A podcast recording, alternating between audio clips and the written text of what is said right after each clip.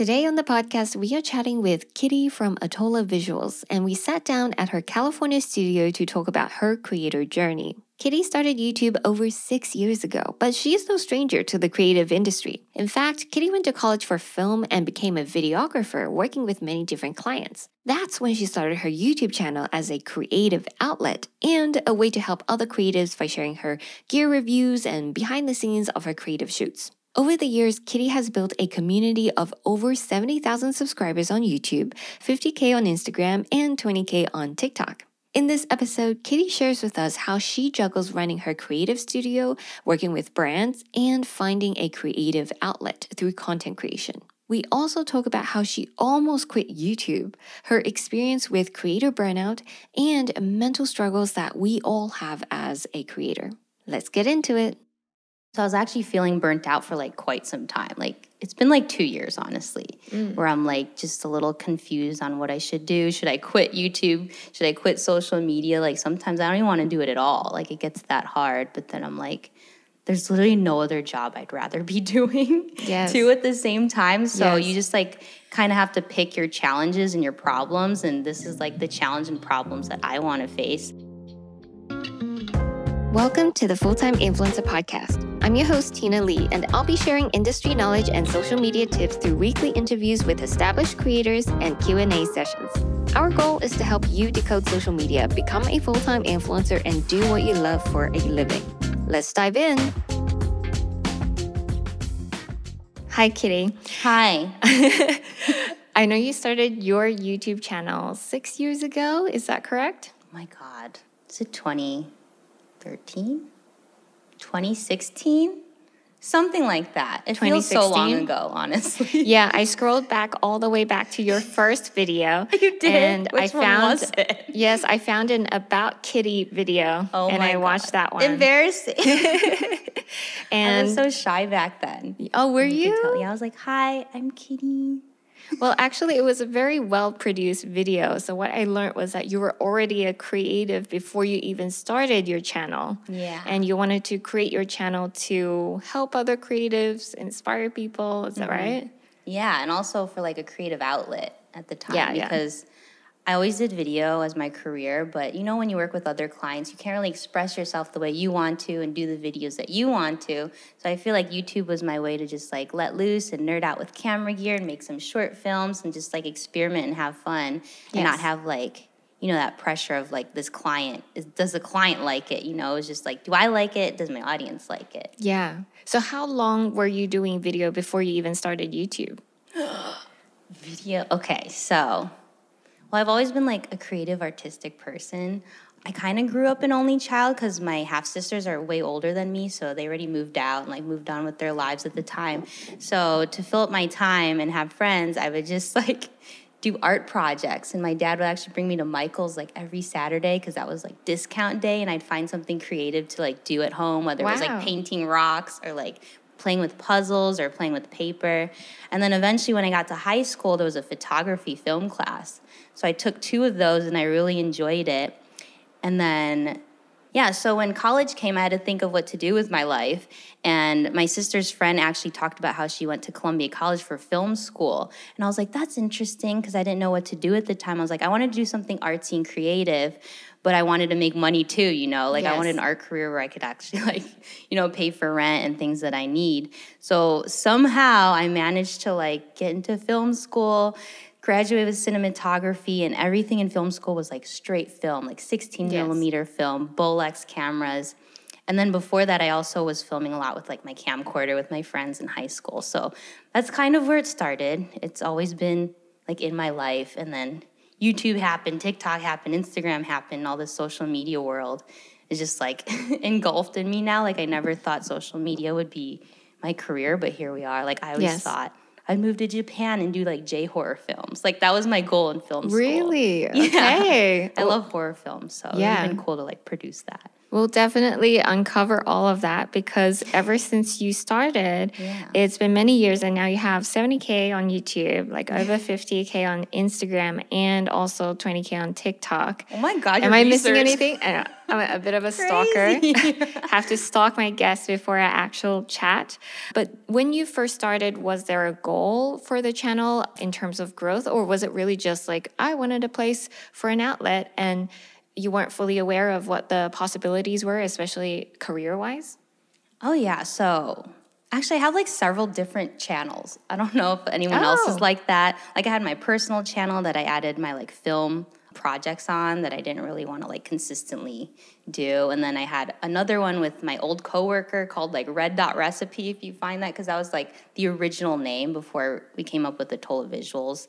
And then we kind of had like a falling out, and I wanted to keep the name and go with YouTube on my own. So that's what Atola Visuals is like now. So the goal during that time when I wanted to consistently pursue it, I just kind of wanted to um, talk about camera gear at the time because at the time I only had like one camera, like one lens. And I felt like as I was learning more about the film space on my own after film, because this is like the digital realm, I had to learn what a sensor was. I had to learn what a DSLR was because they didn't teach that in my oh, school. wow. So I felt like as I'm learning what I need to learn, it'd be cool if I made videos because maybe someone else wants to learn it too and they could learn from me. So it was also like the creative outlet, like I mentioned before, but then also like while I'm learning, maybe I could help other people learn too. Mm. Were you aware that it's possible to make it a full time career? Oh no, I was I wasn't really looking like oh I'm gonna start YouTube and like make money off of this. I just kind of was like, you know, this is gonna like help me get known. Like I felt like my goal when I started YouTube was to maybe get clients. Yeah. because my whole goal was to start a video production company. I didn't really want to be on camera because mm-hmm. being on camera kind of like freaks me out. And like every time I'm on front of like, every time, see, it's showing. Every time I'm in front of camera, I get like a little nervous. And I always wanted to be behind camera and like make a video production company. So when people were like, you should change your channel name to your personal name, I was like, no, no, no, I don't want to brand myself as me. Like, I want to build this company instead. Mm, so that I was my goal is to get clients from other places and other sources. But then, of course, you know, YouTube happened, marketing happened. Yes. And then camera gear brands are like, hey, can you review this thing and review this thing and do a creative project and just show our product because Yeah. social media is all about like selling things. So, Yeah. But yeah. So, for anybody who doesn't know, Kitty does a lot of camera review videos. They are very in depth. Sometimes it's phones, various camera functions, and also lens and so on. And sometimes you take them out to vlog with them and test them out as well, right?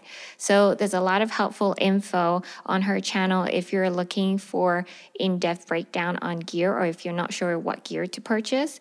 Um, but also, you are one of the few females in this area of reviewing gear. Oh yeah, there was like no one when I Yeah, started. I yeah. think there was um what was her name? There was another girl at the time, but she quit. Oh. It was like cheesy cam girl or something. I don't even remember.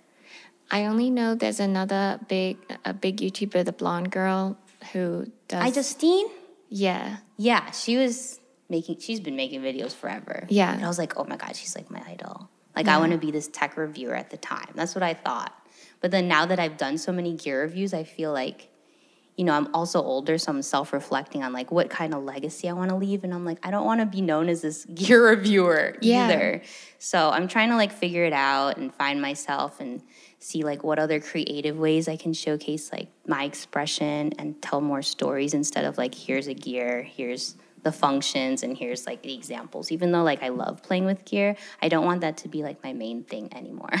Yeah, actually, I noticed there was a shift in the type of video content you were making from like very in depth gear review to more like vlog style or artistic projects. yeah. Was that an intentional shift because you want to shift out of just doing product review? And is that because like product review is a bit limiting creatively? Yeah, and then it also became a point where people would call me like the gimbal queen because I had like uh-huh. so many gimbal reviews at the time, and that's where people usually found me because gimbals were new at the time. So they're like, "Oh, what is the best gimbal?" Mm. And I was like, "I don't want to be known as the gimbal queen. That is like a terrible name, but it's such an honor that you guys think of me so highly over that." But I think it was like around 2019 that I started to like branch out and to do more storytelling because I felt like, oh, I'm playing with all this gear and telling people how to use it, but I have no work to show for it. Mm, you know, like I there was no videos that I felt really proud of. Like if people were like, "Oh, you have a YouTube channel. Let's watch your YouTube on the projector screen." I'm like, "No, no, no, don't." It's so embarrassing. Like I want to produce more videos that I'm like, "Yeah, let me show you this video. I'm really proud of it. Here's the story behind it. Here's how hard I worked on it." So I feel like that's what I want to do more of and I love doing like the creative concept videos. I don't know if you watched a few of them, but yes. I really like talking about like certain things like wabi sabi or mental health or just like overcoming like these dark thoughts and like you know, getting through it. And hopefully, like, that's more motivation than like what kind of camera gear to buy. Yeah. Even though, like, I want to pair the two somehow, I haven't really figured it out quite mm-hmm. yet. I feel like we're going through a phase where originally people were very niche down in order to be known for something yeah, or niche down, to, niche down. That was yeah. like the number one yeah advice. to stay consistent too right yeah. so that you can grow your audience first that way mm-hmm. but then after a while you kind of have to branch out to have your brand be more diverse to be known for various different things and also have more opportunity for say brand deals or product placements and so on but mm-hmm. it it does become limiting after you've grown a set amount of fan base and you have to expand beyond that yeah, because like how many gimbal reviews can I do? Eventually, they're like all the same. Cameras eventually are all the same, and I feel like we've like topped out a little bit. Yeah. on the camera gear. Now it's like electric cars are like skyrocketing. I'm like, should I review electric cars? Probably not. oh, yeah. I didn't notice that, but I guess mm. there's a lot of other camera review channels as well. And yes, there's so many now. It's yes, crazy. Yes. And I will say they all very much look the same. they all have thinking about this the other day. Yeah, they all have the blue LED light on the back of their head. Blue and orange. Yes, blue and orange. lighting. Yes, and which is all great. It looks very professional on a wooden table, which I actually. Oh, okay, yes. And it got to a point where I couldn't actually remember anybody's names. Oh. And it didn't really matter whose review I watched because it was just a review so that I could get a camera. Yeah, and you wouldn't subscribe to them. You're yeah. like, knowledge, knowledge, okay, moving on. So there was a like a lack of personal brand aspect to it. Yeah. And even though it was very professional and very helpful, mm-hmm. um, there was little reason to stay and watch all the other things. So I think it's a great idea that you are branching out and interested in all these other areas yes. as well, because that will definitely help you. Exactly. I wish I had more time for them because you get like sponsorships and then I have clients too. So I'm like, I need to finish those first because those are the paid priority things. Yeah. And then I'm like, oh, now it's time to do a personal project. And I'm like, I'm tired. I just want to watch Netflix and eat popcorn. Yes. But I should probably work on this other thing because I know I'm going to regret it later. And I regret it every time because I would have had so many videos by now if I just like got off the couch. But yeah, you know, it happens. It's hard. It's exhausting. Can you tell us a bit about the various aspects of your business? Uh, you have a creative agency. Oh, yeah. So I run Atola Visuals in California, and we have several clients where we do TikToks for them. Um, we have this new real estate uh, client who's starting his YouTube channel and his social media to get his personal branding. So we're helping him with the workflow and project management and editing and graphics for that. Uh, we have another client that's instant ramen brand. So me and Brian do and Skylar, we do cooking videos for their TikToks all day, and we just started their YouTube channel because they also want to start a YouTube channel. Like you said, like it's a longevity thing, and I feel like YouTube yeah. has always been the top dog out of all the platforms. I feel like deep down, like everyone wants a TikTok because it's cool and fun and trendy, but YouTube is there for the long run. And That's it's really right. hard to compete with that. And then also, I have brand deals with camera brands like Sony, um, lighting companies like Nanlite. So I get to play with a lot of film equipment, which is a lot of fun. And it's come to the point where I have like too much. And I'm trying to like downsize and get rid of a bunch of things because there's only so much gear that I can play with and only so many cameras I could use at one time. So yeah. now I'm just trying to figure out like what's the best camera right now and what are the essential lighting gears that I use the most because you can't have like too much stuff. I don't want to be a hoarder. I've always tried to be like a minimalist and just like use what I actually have. So mm-hmm. that's important too. Okay. And then you also have, I guess, AdSense and affiliate income aspect of the. Well, yeah, but those are like so low. They're like pennies. So I don't really focus on that much. Yeah, I feel like as creatives, it's all about Income sources, a million of them. multiple income sources, Merch. revenue streams. digital digital products too. Yeah, yeah. Has that been something that is always on your mind, like how to find different income streams and maximize the revenue? I feel like I've always been like that. Like even when I first started, I had like ten different random side hustle jobs. Like I should, I used to deal blackjack and Wow. poker um, as like a side hustle. I made like a hundred bucks a night, but I was like, ooh, money. You know, like I'll do whatever I can um, to make money where I can, just so I could like shoot videos.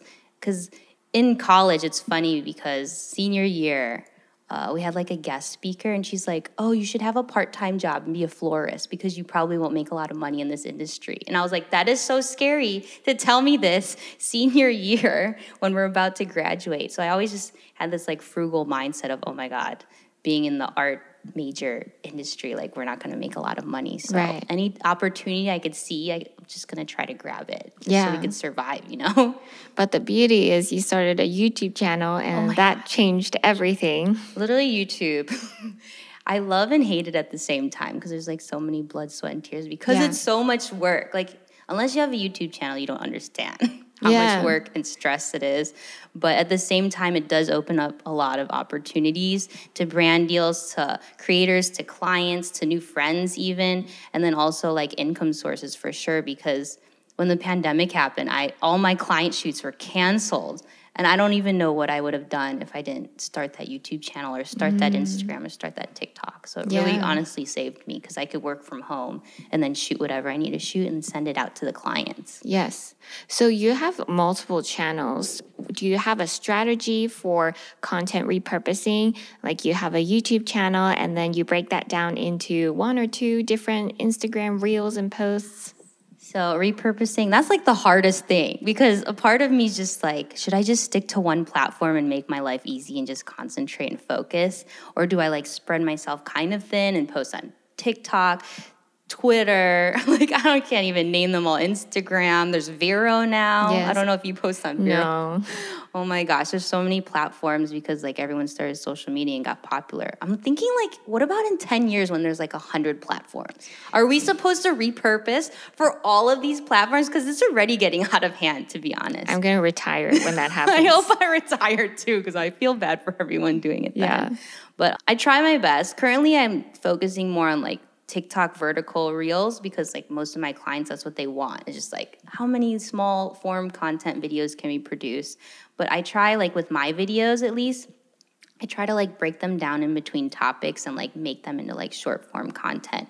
Like for example, I did a video on like the Leica M11 and I just posted like what I like about the Leica M11. It's just like one little section from that video, repurpose it and post it to other places. But for the most part, I just produce content like for vertical. And then I feel bad because I'm like, this should have been a YouTube. Then I would have had multiple videos and it just gets so like out of hand. Because you're like, oh, I should have shot behind the scenes. I should have shot a vlog for this. It would have been such a good YouTube. But then it's like, no, it's too many things to think about all at the same time. And then ah, thumbnails too. yes. Oh my God.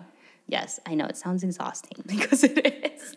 I'm kind of surprised. I thought maybe you would start with a YouTube channel and then from there take little clips from it and turn it into a short form video. But actually, you start with short form video and then the YouTube video is sometimes there, sometimes not there. And when you do make it, it's completely separate.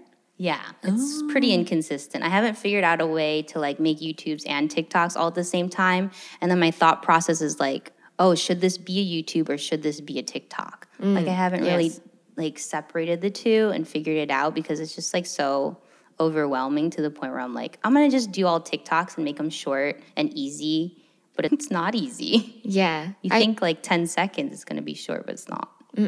No, I do find that the way you film something long form versus something that you have to squeeze into 30 seconds is a completely different script and approach. Yes. And you cannot just take like a long form video and repurpose it and expect to have decent results. I would say the results are probably like below average. Yeah, because you're not thinking about it at the same time. There's no hook.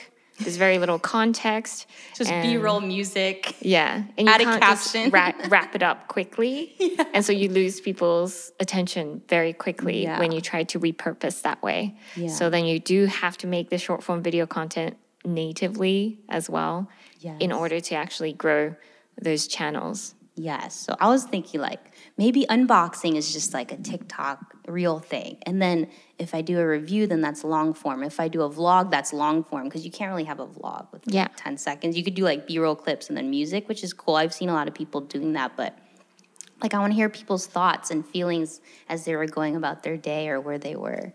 So yeah, it's like hard to figure that all out. I have noticed there's a little bit of a hiatus on your YouTube channel Yeah. lately. And I also saw that you have been through some tougher times recently. Yes. Is that sort of correlated with the frequency of your uploads, or is there a reason why the uploads have died down a bit? Is it just really hard to keep up? Oh yeah. So as you've seen, I've been doing this for a long time and I posted YouTube's like every week. And then when TikTok happened, we've been making like a shit ton. Can we swear on this? Yeah. I've been making a shit ton of like mini form content. And you know, I was mentioning how like I don't have time for my personal projects and that really takes a toll, especially if you're a creator or an artist. Like you have this like urge to just express yourself, even if it's something little or silly or stupid. But like working for other people gets really exhausting and overwhelming, and you tend to like lose yourself because you're like, what do they want? What do they want? I got to do what they want. Or even your audience too. Like I know you mm-hmm. love your audience, I love my audience, but like sometimes like always thinking about what they want gets a little hard, and you don't really have time for yourself. So I was actually feeling burnt out for like quite some time. Like it's been like two years, honestly, mm. where I'm like just a little confused on what I should do. Should I quit YouTube? Should I quit social media? Like sometimes I don't even want to do it at all. Like it gets that hard. But then I'm like, there's literally no other job I'd rather be doing Yes. two at the same time. So Yes. you just like kind of have to pick your challenges and your problems. And this is like the challenge and problems that I want to face. And yeah, I was burnt out for a little bit, and I was actually going to take like a month long break to just figure it out and reset. And then, like the end of that month, it was in July, I found out that my dog Yumi was sick. So then we had to like bring her to a lot of vet visits and treatments, and she was just kind of like deteriorating more and more as the time went on. And it was like two months, and she was like gone. Mm. And she's been in like a lot of my videos. Like people who've been watching me know she's like always a part of me, and you know, she's like everything to me. So it felt like I lost a child. And it's been two months now since that happened, but it's been like really hard and sad and depressing. Like I've been crying every day. I've been like feeling that life was meaningless, you know, like you just have your perspective change when someone important to you like goes away. Yeah. So it's been like really hard to stay motivated because I was already burnt out at that point. And then like life things happen. So I haven't really been motivated enough to like produce anything to be honest. Like even doing client work has been like really hard. If I even work for like one hour a day, I'm like, good job, Kitty. I'm so proud of you. But I'm trying to get through it. I'm feeling like the light is there and I can see it. It's not as dark as it was before, but there are moments where I'm just like so sad and depressed and like confused and like don't know what to do with myself. But Yeah. yeah, I just got to keep going and keep trying. And I'm hoping that I can like take these like bad times and like make it positive and do something creative with it and figure out how to like make it into a video or like even just paint. I'm building tables now, like just random things with my hands to keep my mind distracted because Yeah. so many bad thoughts happen, like especially at nighttime. So I just like try to keep myself busy right now. Mm, that must be so hard. And I haven't experienced ever losing a pet or even a person, but I, I can't even imagine. And so sorry for your loss.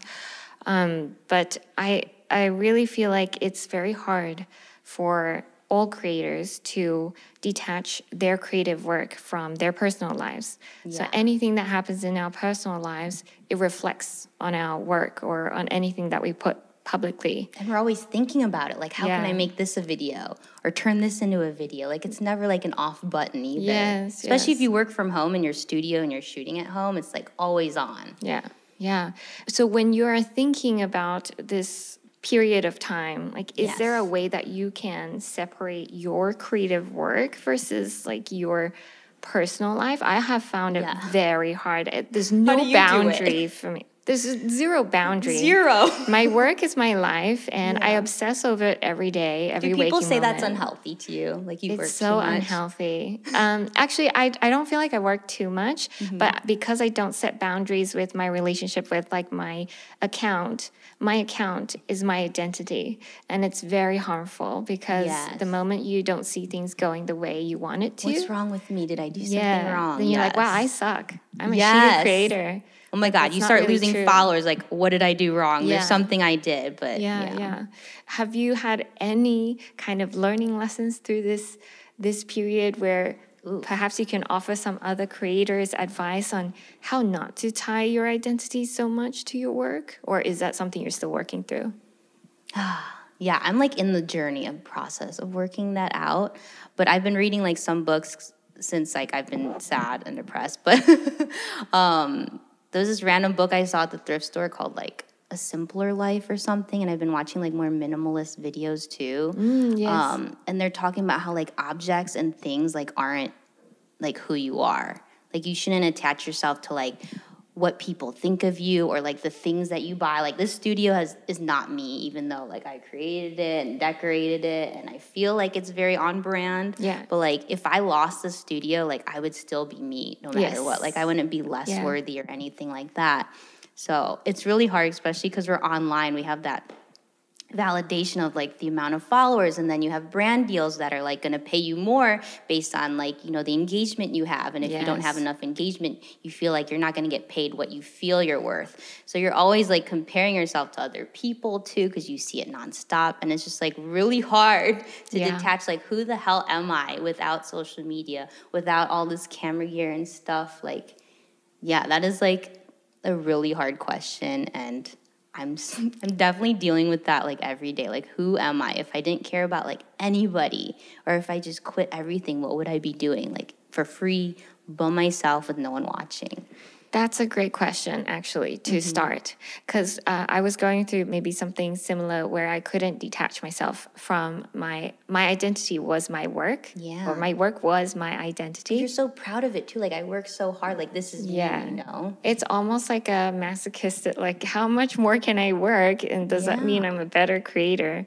It doesn't really. And one thing I did start doing, similar to what you said, was I started watching these like off-grid cabin building videos. Camping videos. I, I watched watch- camping yeah, videos. I watch camping and videos I was like, day. wow, this gives me peace. I was like, if all of internet was removed, these people are still living this really interesting They're life. fine. Yeah. and they're fine as humans. Mm-hmm. And I had to actually watch those regularly as a kind of like a therapy to be like, hey, if the, the internet doesn't exist, I still exist Yeah. as a person, and that we still have value on this earth. So what would you be doing if there was no internet, no social media? Do Oh. you know? Well, I wanted to be like an illustrator, painter at some point. That's cool. But I realized I don't have patience for for that, like oil it takes so painting. I was like, this takes too long to wait for it to dry.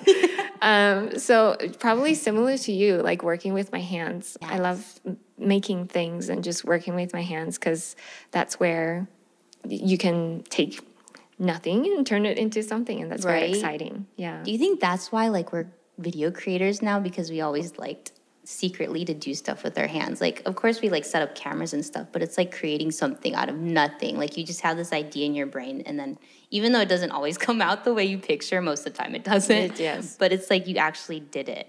Yes. Which yes. is like something you're so proud of. I feel like that feeling is maybe more important than how many followers and how much money we get. Even though money's important, we need to survive, but it shouldn't be like the focus priority thing. Yeah, totally. Oftentimes, I think because as you see success in numbers, whether that's follower count or engagement or money, like brand deals or other opportunities, Mm-hmm. it's very easy to then start focusing only on that. Yeah. And- Analytics, oh yeah. God, they're the death of us. And we stop creating because we enjoy it, but because like we have to keep up.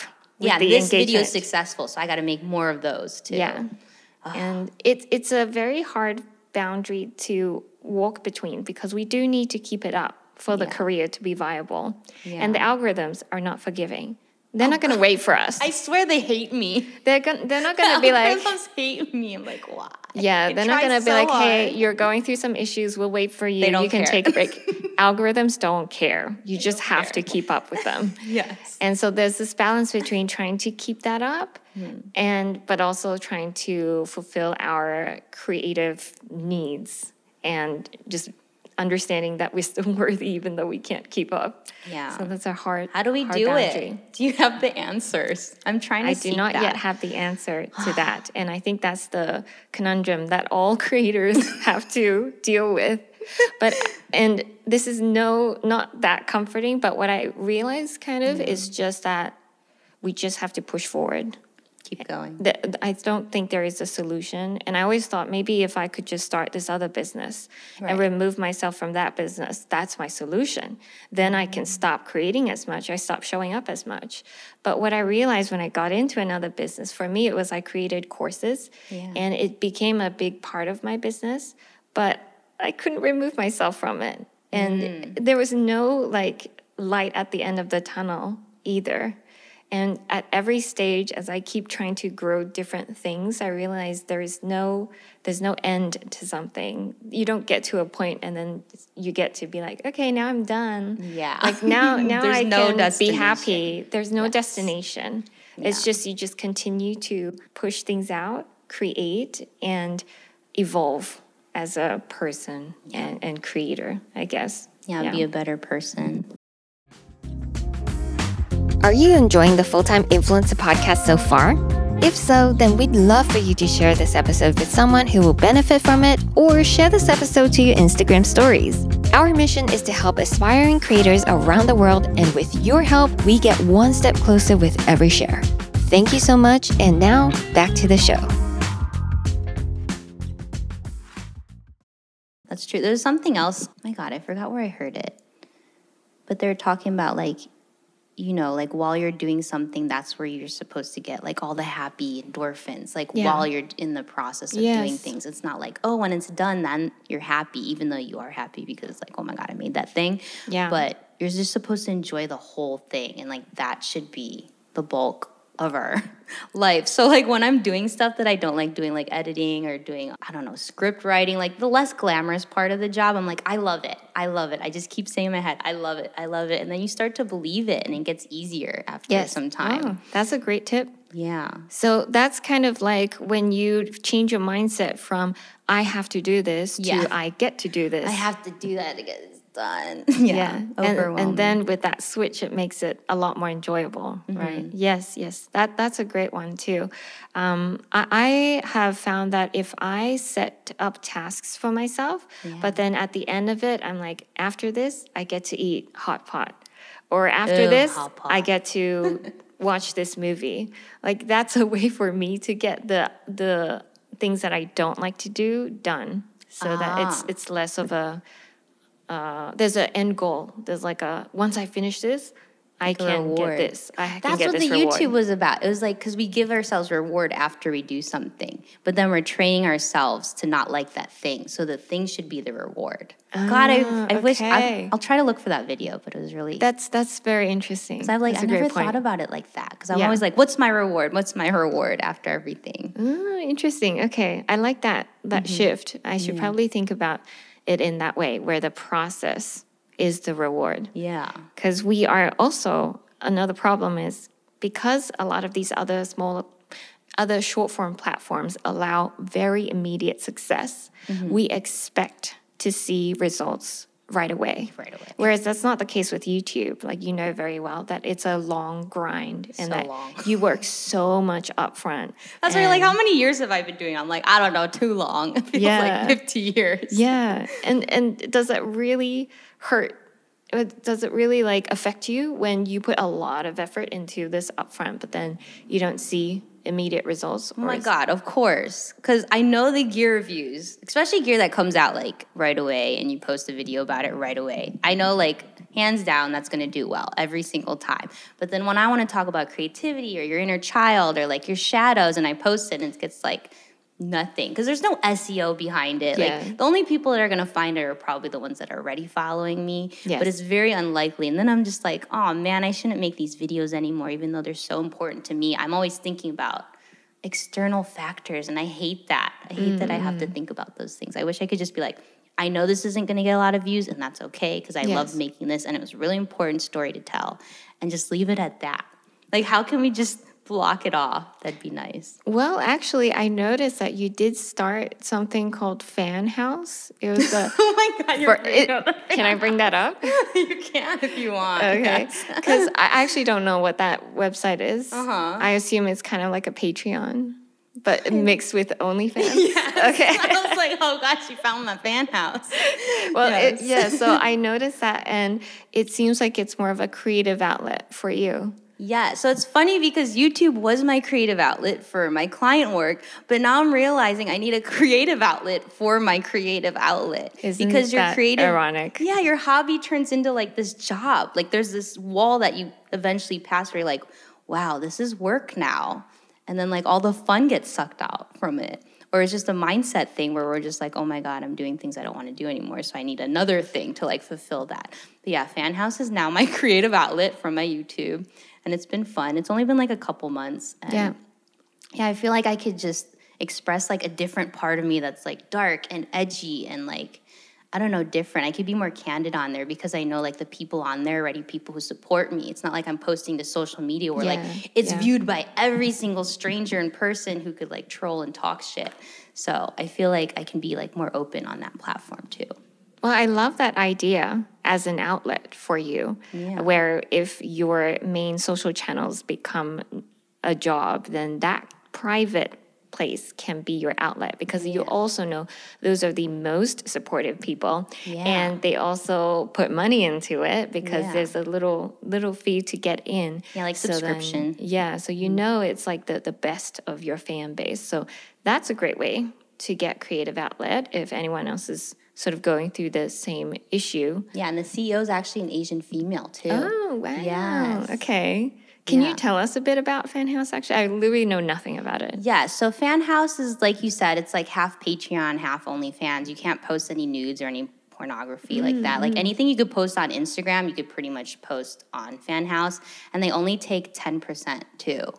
So they're still like a new company, um, but they're more towards like creators because the CEO is actually like a creator herself. She's a Twitch streamer. She's really hilarious. She posts a lot of like posts and memes on her Twitter account. Yeah. But yeah, I like love her energy because she's just so like out there. I should send you her Twitter, Wow. but it's really funny. Um, Okay. Yeah, I just love her vibe, and I always love supporting like Asian-owned businesses too. Yes. So I feel like it's really cool and like very on brand for me to like join. But yeah. Yeah, I like that idea. And you can make money too, just like being yourself and like trying new things. And yeah, you get a lot of instant feedback there. And it just feels like, Mm. oh, I have this like edgy side of me that no one knows about. You know, like it's Yeah. not OnlyFans because you don't have that stigma attached to it. Yes. But like I could be like wholesome selfies or talk about how sad I am or like have some Mm. like sexy thirst traps. Like it's like a mixture of a lot of things in there. So Okay, okay. been a lot of Question. fun. Are they mostly male or female or mix of both? They're probably male. I feel like a lot of my platforms are very male heavy. It has been transitioning slowly into more females though that I've noticed. Um, but yeah, it's very male heavy on my demographics. Mm-mm. Do you think the transition is because some of your content has shifted, or maybe just more women are interested in becoming creators and understanding?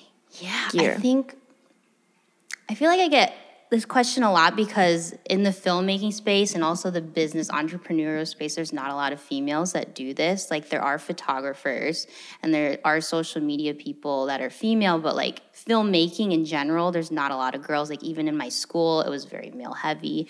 Um, growing up, like all the hobbies I picked were very like male heavy too. Like I joke like, oh, I'm actually a boy probably because like I like basketball and I like dressing a certain way that's like male clothes only even though clothes don't really have a gender and a lot of my friends were also a lot of dudes so I just been always surrounded by dudes and I feel like maybe I'm just more comfortable in that realm but Yeah, I think there's more females now because they're seeing more females doing it too. Yeah. Like in the beginning, like I said, I remember there was only like one girl doing camera gear reviews, and then maybe I joined, and then like Lizzie joined, and then there was like all these other females doing videos. So that kind of motivated other females to try and join, maybe upgrade from photography and try more video.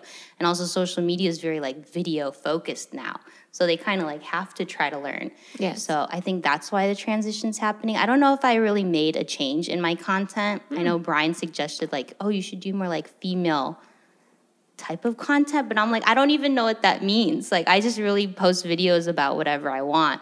So to me, I feel like if anyone's inspired or motivated by my content, whether you're like male or female, like that's totally fine. If you're just human, that's cool. I don't really like try to do like a certain group. I just kind of like be myself and whoever's like attracted to that, I guess is fine with me. Mm. I was um I I think I was drawn to your channel because you were more of a- like a female gear reviewer and I wonder if you face this as well, but I don't market myself as someone who understands gear, but I have a pretty good understanding of everything and how to operate it all and Yeah. like how to take photos, how to take videos and all that. But You definitely do. people always assume I'm just like a brainless Barbie because the way I dress. Oh yeah, there's certain comments. Like, let's not lie. Yeah. If you're a female creator, you get like, you know, the sexist comments Yeah. here and there. I feel like they're not as bad as I like I know other people get it worse than me maybe, but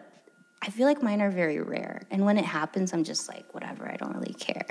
But yeah, they just sometimes it's mean. No. Yeah, yeah. I think it's because you showcase like you your skill set already on the videos and you know what you're talking about. Yeah. I'm surprised you still get mean comments. Does Oh, that YouTube's probably the often? worst. Oh, really? Yes. So you're starting YouTube, I'm just warning, like YouTube I feel like is the most opinionated group of people. Oh, Which is hard because like you really want YouTube to work, but like people just always want to say something crazy. I feel like Instagram is the best community support Yes, wise. I agree. Um, TikTok's hit or miss. Yes. You know, you don't know.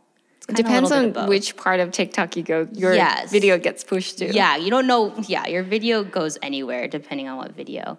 But Do you have a way to filter the comments? I know there's a way with like words and stuff. Like if it gets really bad, I just block them. Mm, I but see. I feel like the most common things they probably say are like they think someone's buying me the gear.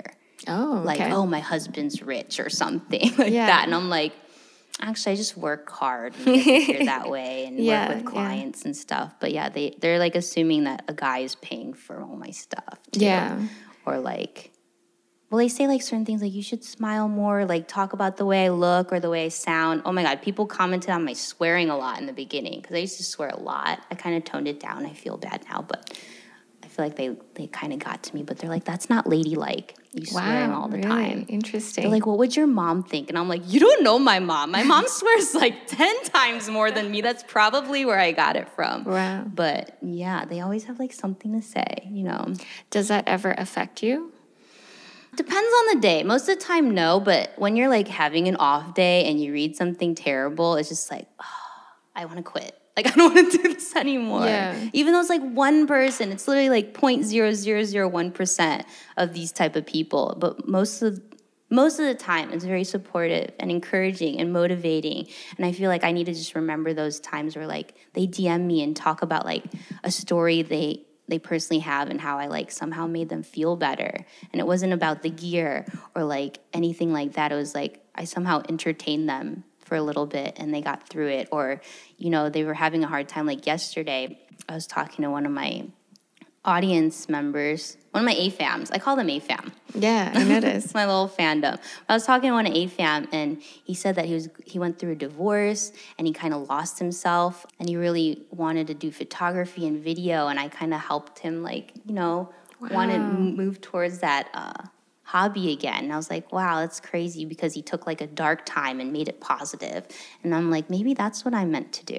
I don't know. Does it not just make your day? It Oh, you, it all worth it. I actually printed, I don't know if you've seen the 26 words video, but it was a time where everyone was posting like troll comments on Twitter. Mm. And it was getting really exhausting. And I'm like, why are we giving these like assholes attention on Twitter. Like they obviously want attention. You're just screenshotting, blasting it, and talking shit. Like that's not the type of energy I want to create. I want to create like positive energy, even if they're a troll. Like I try to say something nice, like "Thanks for watching," or I'll just ignore it or something like that.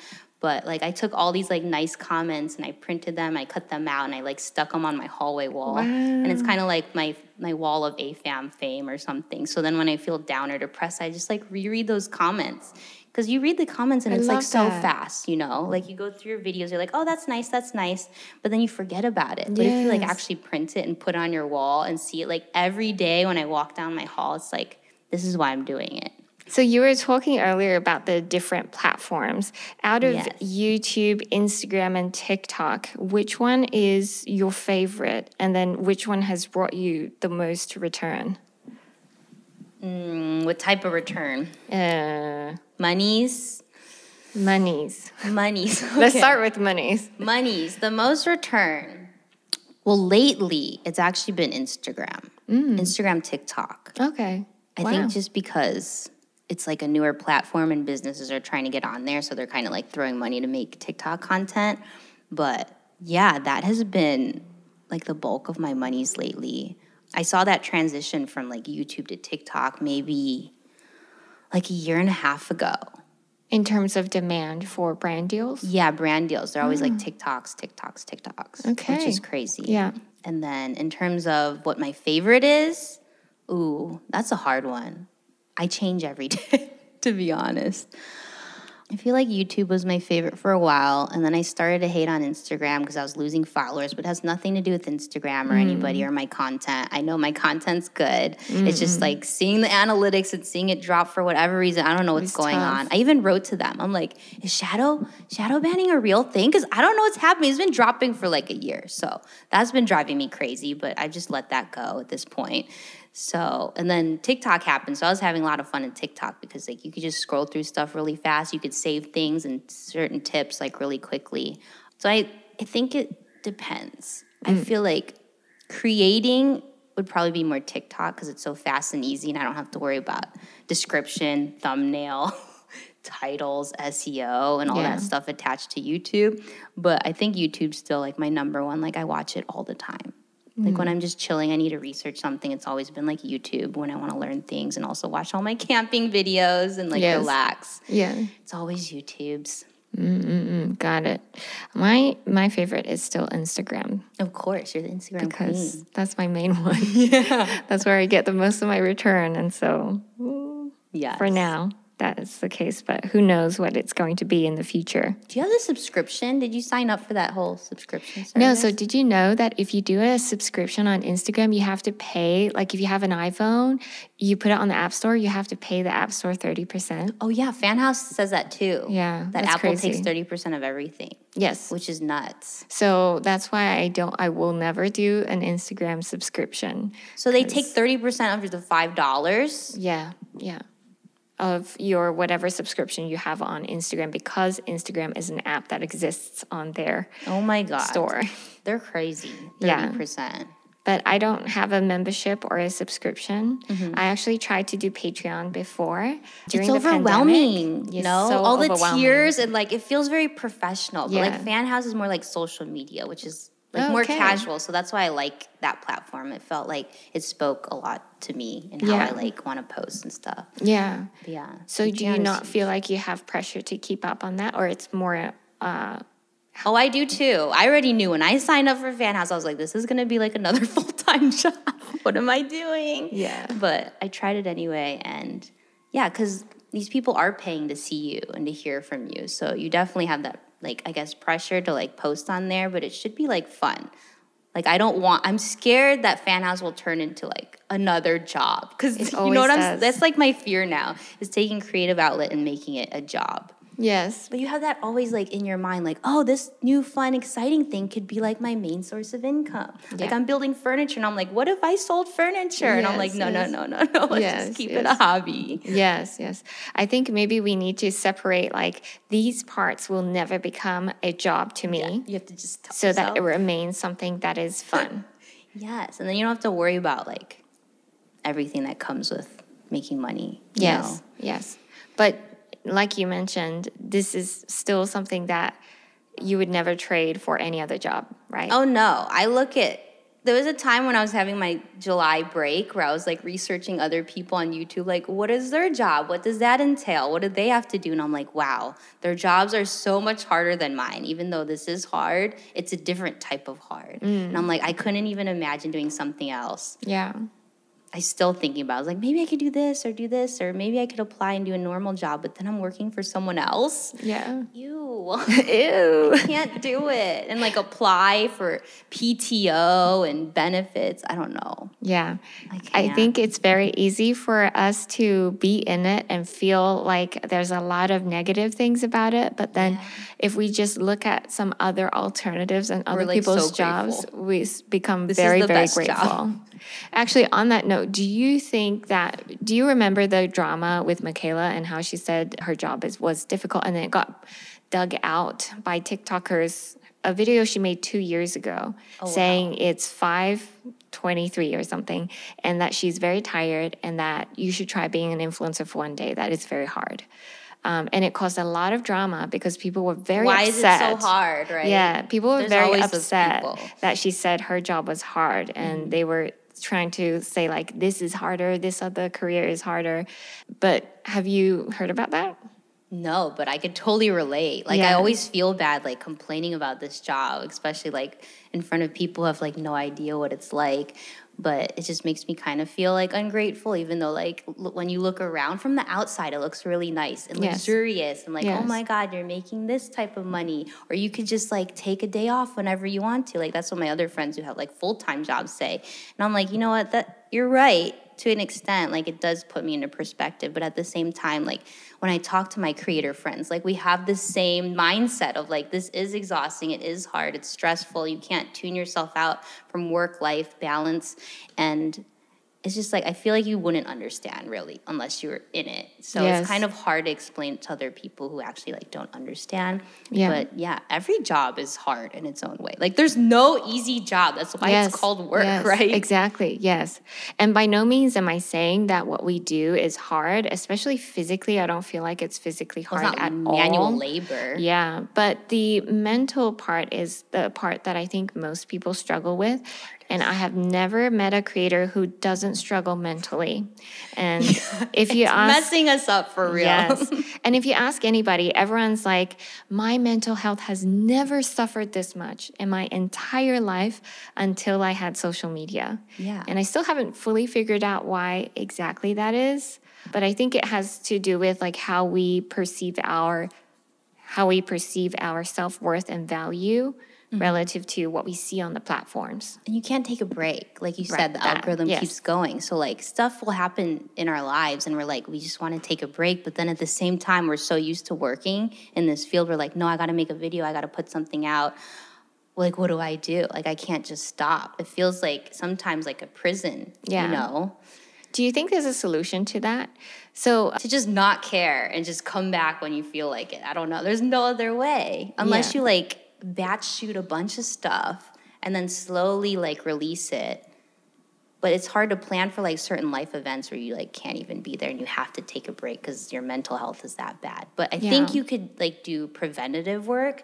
So before this whole like break thing i was actually taking I realized like every two months I wanted to take like a two week break mm. to do whatever I mm. wanted without like any guilt or anything. And then I could plan for it too. So I would like batch shoot and make sure that I had enough content for those two weeks. Yeah. And that was going pretty good until like, you know, overwhelming client work. And then it's like I couldn't take that two weeks again. And I should have like set boundaries, of course. Like that's the most important part is setting boundaries.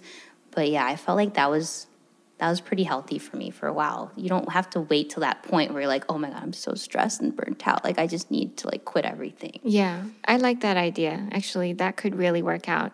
Another idea that other people have brought up, specifically Colin and Samir, is this idea of seasons where you could premiere a season of of YouTube videos or of, of reels or Ooh, TikToks. Yeah. And then after you finish posting all of those, you take a break. You take yeah, like, like, a one or two TV month break. series, like TV series. Yeah, I have yet to really see any creators make that work, but maybe in the future it could work out. I think Dan Mace does it because I've seen his like Oh. season one, season two, like creator vlogs, and I think he has like ten videos or something. I'm I'm probably wrong, but I've never tried that. But you have to really plan. Like that Mm. Yes. is like a big chunk of pre-production where you're like, I'm gonna make this season about this topic, Yeah. and here's how many videos, and here's what I'm gonna talk about. Yeah, I feel like I just want to like create whatever is going on and inspiring me at the time. Yeah, I do think that is something that only larger creators have the privilege to play around with because when they are so sure of their income streams, like the brand deals or their own products, they can control which seasons they will make the bulk of the money and then when they're going to take it off or if they have passive revenue streams, mm-hmm. then they can take it off without the guilt, without the fear Yes. and uncertainty. You don't have to experiment anymore too, because Yeah. you already know like what people like or what you like to do too. And then you already have like a strong enough fan base where you know, like when you come back with something awesome, they're gonna still be really excited about it and be there and and watch you. So maybe that's We're gonna try it. Yeah, maybe that's something in the future. Our next that could work. podcast will be like, yes, the season the season series worked. We're all better now. yes, we'll see. We'll see. I'm hoping that the platforms themselves can introduce this type of function Mm. where they can help creators take a pause because it's never healthy. It's never a good good thing for platforms to have all these creators burn out. Although there will always be new creators and Do they'll they never care have a though? shortage. I don't know if they honestly care. Yeah, that's a good question. Because there's always gonna be more people. yes, that's true. Perhaps not. But we'll see if that seasonality idea works out. Yes. And before we kind of wrap it up, can I just ask a few more questions about like brand deals oh, and yeah. how you go about them? Yes. So, are you mentioned that in the beginning most of your brand deals were on YouTube, Yes. and then now they have shifted more to Instagram and TikTok. Mm-hmm. And even though YouTube has more of a following, that kind of surprised me because I always thought that maybe brand deals are more effective on YouTube. Have you because you could put to be- links yeah, in the description. and it's more evergreen. yes. Have you found that it's more effective in any one platform in terms of how many people you can get through to the brand's page? It's weird because yes, like I have more subscribers on YouTube, but the views are actually more on like Instagram, Mm. which is weird. So I guess it depends what they want. Obviously, they want to see eyeballs, right? Right. And then on Instagram, you could put like a story link Yes. and link directly to whatever product it is. So I think that's also why. And I feel like because companies are trying to grow their TikTok presence and Mm. make their reels, they want content for that too. So I Yeah. don't always post like just on my channels. I'll make videos for them to post on their channels too. Right. And so then for your deals, like on TikTok or maybe on Instagram, they also get certain usage rights to your content. Oh yeah, it depends. Yeah, depends mm-hmm. on the deal itself. Depends on the deal if my face is in it or something like that. But yes, Oh, uh, God. always charge more for usage rights, especially if your the face, is on it. Yes. So you charge for your face. Don't Yeah. forget, and how long. Don't give them like infinite usage because that's just bad. Yes, bad yes. idea. I've like actually done that one time, and they were using my face for everything. Wow. And then my friends and my mom were like, "Are you getting paid for all this?" And I'm like. Once. I actually did this for free. I didn't even get paid. I got paid in products, which is fine because I really love the company. That's another thing. Like, are you gonna give up money because you want to work with this company and give yourself an opportunity? Yeah. Um, yeah. Every deal is different. Yes, For yes. sure. You can't be like, oh, how do you work your brand deals? Like, this is my package, and then I just send it out and they pick one. Like, it never is like that because everyone wants a certain amount of videos, how long they're gonna use it, where they're gonna use it, etc. That's a great point. So you don't have like a set rate for anything. You negotiate each deal as they come in. Pretty much, yeah. Brian works all my brand deals, thank Ah. God, because all the business stuff, like I don't really want to deal with Yeah. it. Like I don't even want to check emails, to be honest. Yeah. But he's in sales, so he like knows how to negotiate with people and like compromise where peop both parties are happy Mm-hmm. because their party is trying to like get you for as cheap as possible and make you do Yes. as much as you can. Yes. But you also like can't just take it. You have to negotiate, like set a higher price and then work in between and then find a middle ground too. Yeah. Where like both people are happy. But I feel like they pr- price themselves really low, knowing that maybe they can get you to say yes, or they know you're going to negotiate up a little bit. So we're all like, it's kind of like a little mind game when you play Yes. these like brand deal games, but yeah, the goal is to get both people happy. And ultimately, we just have to remember that they're just doing their job. Yeah. They're not necessarily trying to devalue you or um, try to really be cheap, but they're just trying to do their job to get Yeah. as much exposure with as little cost as possible. Yeah, because they're a business. Yeah. They need to like work their budgets in, and they probably only have a certain budget, so they're not trying to do it on purpose and just throw you like, here's a hundred bucks. Like even though it's like,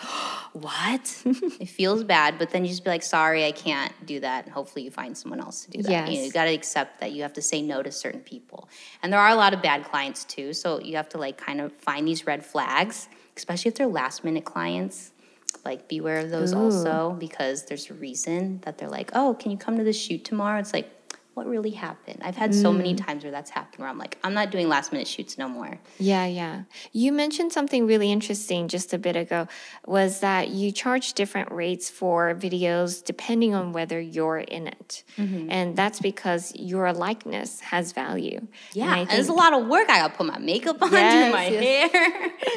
So Yeah. that's something that's very important for beginners. If you're yeah. wondering what to charge, if your face is in it versus if it's not in it, the rates should absolutely be different because you are giving your likeness to that video as well. And there's a lot of value in that. And the more followers you have, the more valuable your likeness is. Or I should say, the more influence you have, the more valuable your likeness is. Yeah, it's like celebrities that you see in a billboard, like just advertising a thing. You're probably gonna be like, I want to buy this thing if you're Yeah. a big fan of this person. It just is what it is versus like someone, whoever, you know. Yeah, yeah. Have you had a, a very bad brand deal experience before? Very bad brand deal. Let me think. It's mostly been like outside clients, mm. like for their own videos, but like brand deal clients, I just feel like none of them too bad. Like everyone's paid. Some people have been like harder to like receive money from. So obviously get a deposit if you can, especially if they're a new client that you're working with. Mm. But if someone like you've worked with for a while, it's kind of okay. Yeah. But yeah, most of the time they just like request a lot of like edit notes. Like those mm. ones are kind of annoying, even though like it is their video, they're paying you, but you know, like everything should be talked about before, like pre-production. You should have a meeting and creative and they should know what you're doing. So then when you get to the editing process, they're not like, hey, can you add this clip that you never shot? Or Yeah. like change the um, voiceover, change a bunch of things, and then it's like a nightmare at that point. Yes, yes, totally.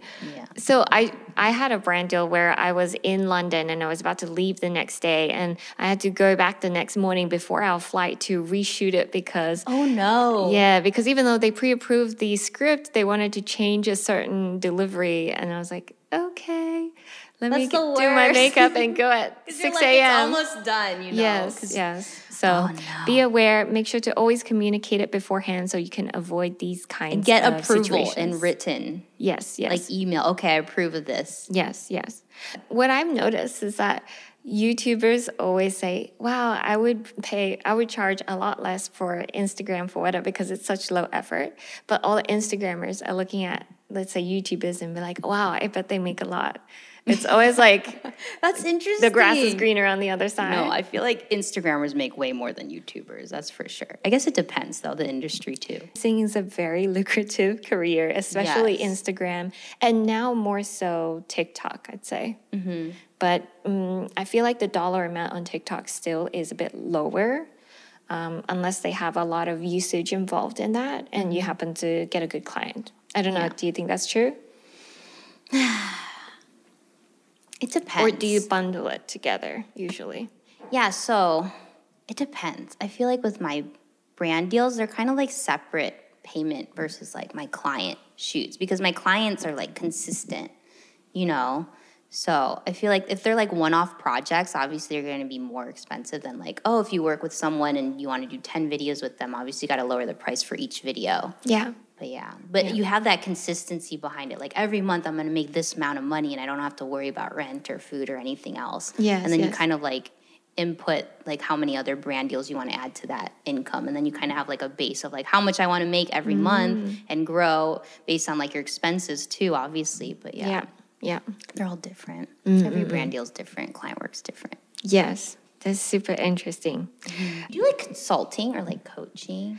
Um, say you have online courses. Yeah, so I started online courses two years ago to sort of for beginners to do the A to Z of how to grow and then create content and then monetize it. Excuse me. And I haven't thought of the next step yet. And I don't offer coaching mm-hmm. because I feel like it's easier to go with volume with my follower account.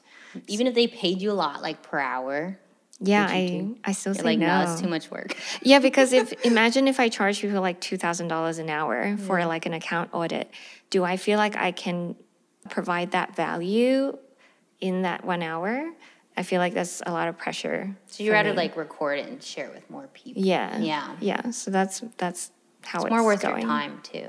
It is very worth my time, mm-hmm. and it's more passive when you can set up funnels. So then I can travel places, and then money is still coming in, even though it's like a digital product. But i- that's when I say like the grass is greener on the other side. It's Yeah. not as easy, and it's not Because you got to promote it too. Yeah, as people think. And it was so. Was it hard for you to film your online course? It was hard. It was so many videos. It was hard. Yeah. Yeah. And then you can't even post it until like it's all done. Yeah, you get you really break down by the end of it, like two months of filming, and you're just through. like, this is too much. How long did it take you?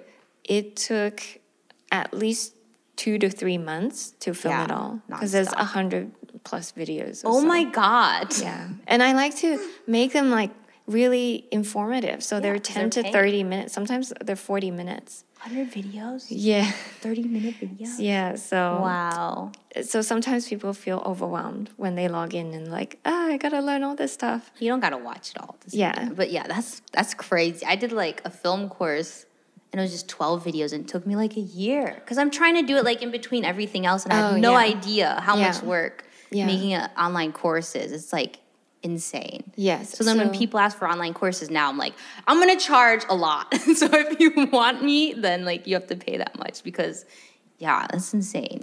The best way to do it is to remove your head from the video. God, so you're yes. just talking. Then that's a lot easier. I insisted I had to have my head and it had to be camera quality. But then you gotta make more B-roll. Y- yeah, I actually don't have even have B-roll on any of my courses. It's just slides. And I Oh, put slides. the videos and the photos within the slides itself Mm-hmm. to demonstrate. But what I did find was that it was extremely difficult to talk with the head. And when you make a mistake, you have to start the entire sentence. Whereas with just a slide, you just have to start from that word.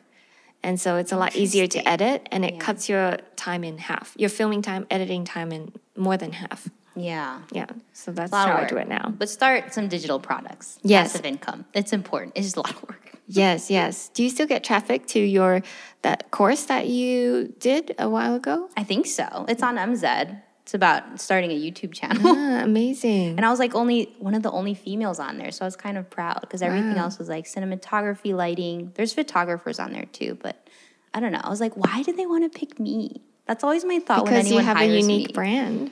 Because like part of me is like, are they just hiring me because I'm a female and I'm like different, you know, to add that diversity factor, or are they like hiring me because they actually like like my work? I have this debate in my head all the time. Oh, I'm sure they love your work too. I hope so.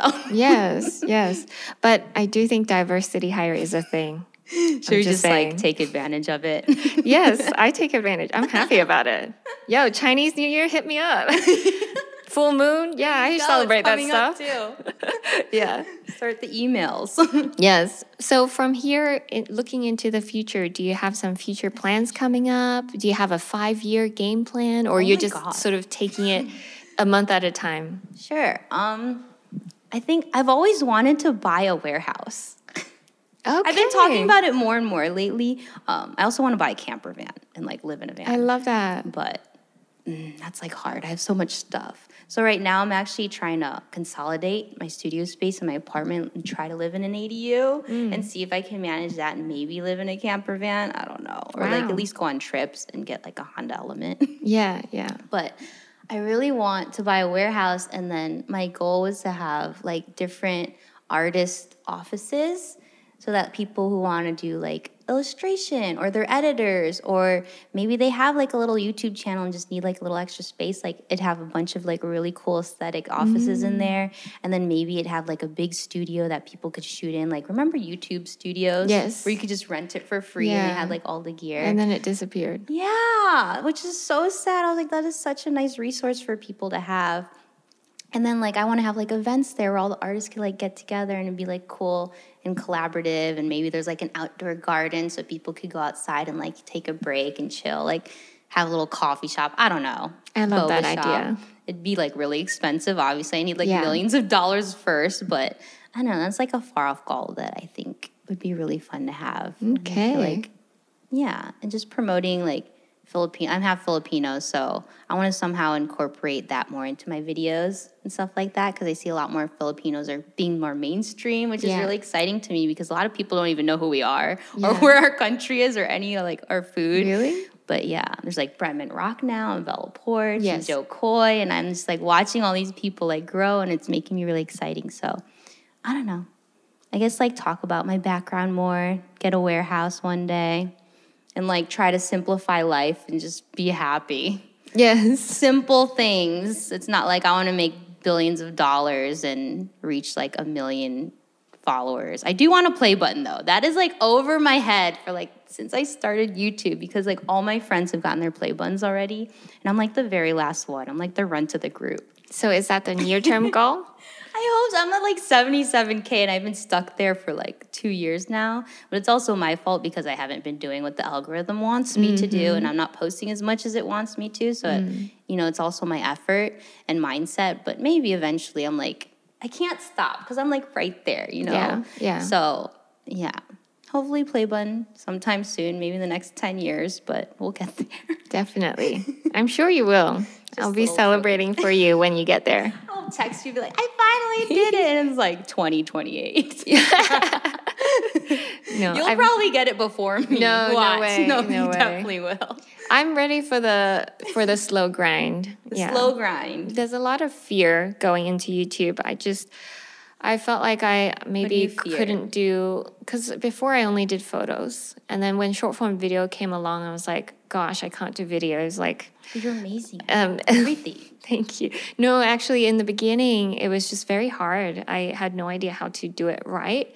But then, just a, a lot of observing, learning, and practicing, then it got better. And so now I feel like after two years of doing short form video, I'm finally like, okay, I'm ready to try and tackle long form video. Yeah. Perhaps this is the year. And there's still a lot of imposter syndrome. And there's always like looking at other people like, well, they're YouTubers, they're like professional. And I'm just like an Instagrammer. People don't even say Instagrammers Just are like a Instagrammer. they, people don't even call them creators. Like when Colin and Samir breaks down like influencers, Yeah. they don't even call Instagrammers influencers. They're just like there's YouTubers, there's TikTokers. That's it. and I'm like, "Hey, about me?" here we are here. You guys were the first too, before like YouTube and yeah, TikTok. I guess in terms of influencing or, Yeah, or and posting deals. consistently. It was Instagram. Yeah, so YouTube is my next step, and hopefully it will work out well. I want to see how far you grow. Like, watch two years from now. Can you imagine? Mm-mm, haven't thought that far. I'm gonna tell you, like, long form content, I feel like is easier than short form. Really? Because you have to congest everything into like 10, 15 seconds or however Yeah. long you want it. But like with long form, you feel like you have breathing room. Like, you don't have designated duration Yeah, to like abide to. that's so I true. feel like it's more free. that's true. Yeah. Okay, We done? we'll That was check fun. in. and we'll check in in two years and see if you've hit to 100k, My warehouse. and see if I'm still years. at on YouTube. Yes. We'll do Okay. an update. well, actually, before we wrap up, Mm-hmm. uh, can you share with us where everyone can find you? Yes, it's nice and easy because it took me seven months to find a name that was available on all platforms. Smart. It's Atola Visuals, A T O L A Visuals. Mm. Everywhere. And if you're in the California area, they can reach out to you for video projects and ongoing Oh, projects yeah. as well. yes, definitely reach out to me. I'll try my best.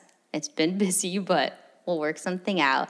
And yeah, Thank you so much for taking the time to share your journey. Thank you so much. and thank you for being here. Thanks again for tuning in to the Full Time Influencer Podcast. If you enjoyed this episode, share it with someone who could benefit from it. And I'll see you in the next one.